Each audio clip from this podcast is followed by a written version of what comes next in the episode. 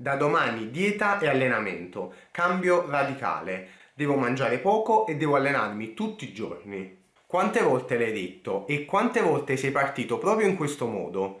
Ma poi, quanto tempo sei durato? Una settimana, massimo 15-20 giorni, giusto? Spesso l'errore che si fa è proprio quello di voler cambiare da un momento all'altro le proprie abitudini malsane, ma devi considerare che eh, le tue abitudini alimentari e quelle relative al tuo stile di vita che porti dietro da molti anni sono ormai radicate e non puoi cambiarle da un giorno all'altro. Già delle piccole modifiche della tua alimentazione rappresentano degli stressor per il tuo organismo.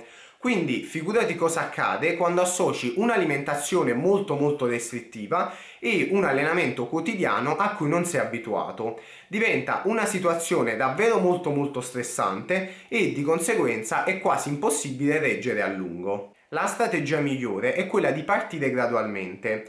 Per quanto riguarda l'alimentazione, puoi iniziare semmai in primis a migliorare la qualità degli alimenti assunti e poi eh, successivamente puoi optare per una lieve riduzione delle calorie.